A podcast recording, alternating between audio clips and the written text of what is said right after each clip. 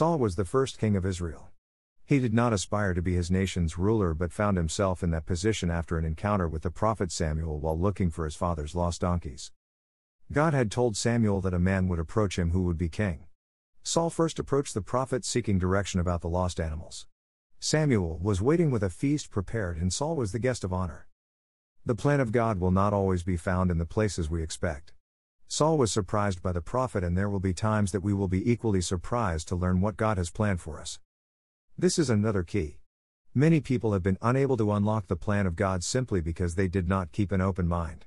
It is important to never forget the plan of God may lead us in directions that do not fit our preconceived plans. There are some additional lessons to be learned from Saul's life. The first is that God changed Saul's heart when he was anointed by Samuel, 1 Samuel 10:9. We may find ourselves led to go in directions that may not have been our first choice. Successfully fulfilling the plan of God will require us to train ourselves to follow the Holy Spirit's leading. There will be times we will end up in places that we have no desire to be in. I've found that God always changes my heart in regards to the places He leads me to, just as He did with Saul. Kenneth E. Hagin told a story about one certain church that he had pastored. It was one of the hardest churches he had been called to lead. Several years after leaving, he felt led to go back. His wife had a witness, but neither of them had any desire to go back. Surprisingly, the church elders accepted them back to pastor the church. They had one of the best times in their 12 years of pastoring. 21 When he had caused the tribe of Benjamin to come near by their families, the family of Matri was taken, and Saul the son of Kish was taken, and when they sought him, he could not be found. 22 Therefore they inquired of the Lord further, if the man should yet come thither. And the Lord answered, Behold, he hath hid himself among the stuff. 1 Samuel 10 21 22. God gave Saul another heart, and the Spirit of God came on him. He prophesied and experienced the power of God. The Spirit had come on him to be king, but when it came time for him to be anointed, he hid. Saul was focused on himself. He perceived himself unworthy and tried to hide from the plan when it was time to step in. God had changed his heart, but he allowed fear to rule and tried to hide from the plan. Fear is a powerful tool Satan uses to keep us from stepping into the plan of God. Some people mistakenly think their troubles will end when they discover and step into the plan of God. This is not always the case, as is illustrated by the life of Saul. Samuel anointed him king, but that was no guarantee things would go smoothly. Israel was attacked by the Philistines after Saul had been king for two years. The situation was dire. Israelis were either hiding or crying out to their king for deliverance. They had their eyes in the wrong place. Saul responded to the situation correctly. He arranged to meet the prophet Samuel to have a burnt offering presented to God. Troubles will come but can be overcome if we will just turn our eyes to God. Unfortunately, Samuel did not arrive at the time planned.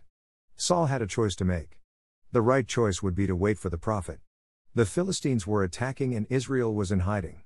We cannot begin to imagine the pressure this must have put on their king. There will be times along the path God calls us to walk in which answers will seemingly be delayed. It may seem as if we are being attacked from every side. Succeeding or failing will be dependent on how we respond. Our choice will be to either act in fear or to stay in faith.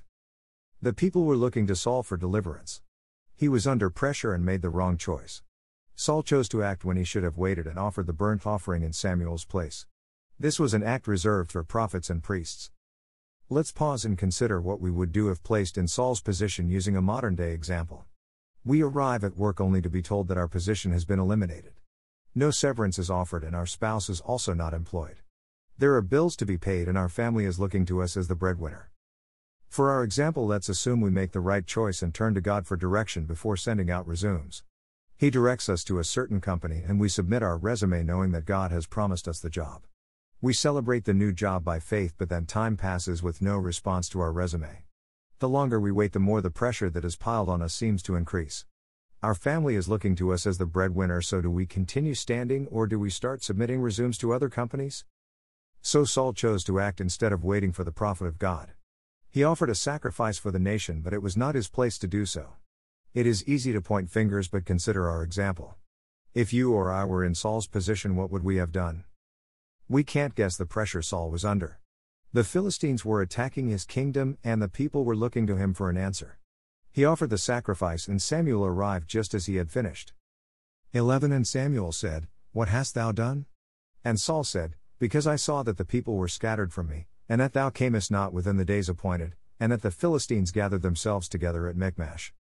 12 Therefore said I, The Philistines will come down now upon me to Gilgal, and I have not made supplication unto the Lord, I forced myself therefore, and offered a burnt offering. 13 And Samuel said to Saul, Thou hast done foolishly, thou hast not kept the commandment of the Lord thy God, which he commanded thee, for now would the Lord have established thy kingdom upon Israel forever. 1 Samuel 13 11 13. Saul acted while the prophet was about to arrive. How many times have we succumbed to pressure and acted just before our answer manifested? Impatience cost Saul the crown. I believe that this would not have been the case had he admitted his mistake and repented. Instead, he offered excuses for his sin. The Philistines were coming, and I realized a sacrifice had not been made, so I forced myself to do it. Saul was moved by the situation because he was not looking to God. We will all face situations where the pressure to act will seem to be overwhelming us. Our outcome will be determined by where our eyes are focused. The Holy Spirit is standing by to help us. He will help us rest in the storm, but only if we look to Him. The human race seems to have an inherent character flaw resulting from the sin of Adam that leads us to look at the storms raging around us instead of to the Holy Spirit for help. There is peace to be found in every storm. Finding it will require us to seek God in prayer and in His Word. This must be a daily habit even when storms are not raging around us. For most Christians, it is not which explains why we so often fail during a storm. We have not trained ourselves to seek God first in everything. Thank you for stopping by today. If this post has been a blessing, please share our blog with your friends and family.